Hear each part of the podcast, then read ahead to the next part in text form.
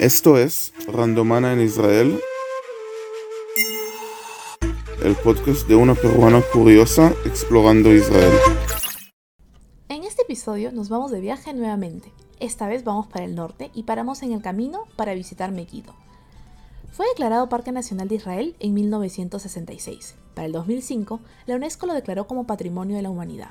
Durante el periodo bíblico, Megiddo fue una de las ciudades más importantes dada su ubicación. Por ahí debían transitar las exportaciones e importaciones de aquella época. ¿En qué consiste la visita?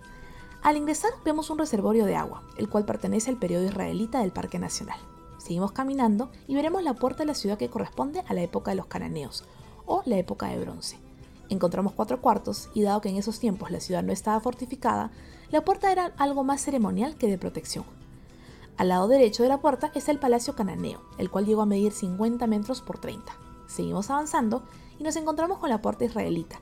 Luego de la destrucción del periodo cananeo, la ciudad fue reconstruida, llegando a tener un alto nivel de importancia para su época. En el lugar también se encuentran establos, uno en la parte noreste y el otro sudoeste. Esos espacios revelan que Megiddo era un centro de comercio. La construcción de esos establos se le atribuye a un rey israelita, probablemente Jeroboam II. Cerca del establo del norte se encuentra el Palacio Sesmín o el Palacio del Norte. Las evidencias datan del segundo periodo israelita. Ha sido muy difícil reconstruir los restos, pero se presume que habían una hilera de cuartos y que pertenece a la época del rey Salomón.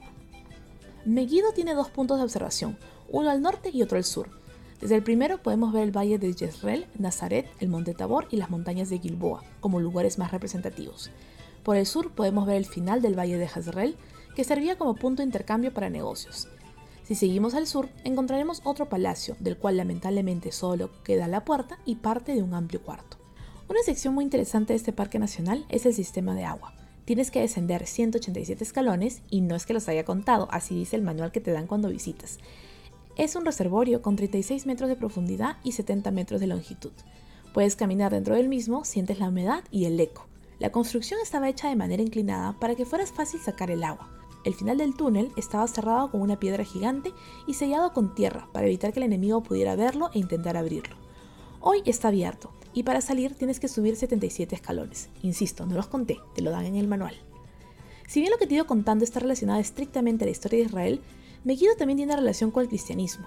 Megiddo es identificado como el lugar donde se llevará a cabo el Armagedón, de acuerdo a Apocalipsis 16:16. Este versículo parece estar relacionado con Zacarías 12:11. Te invito a que leas ambos.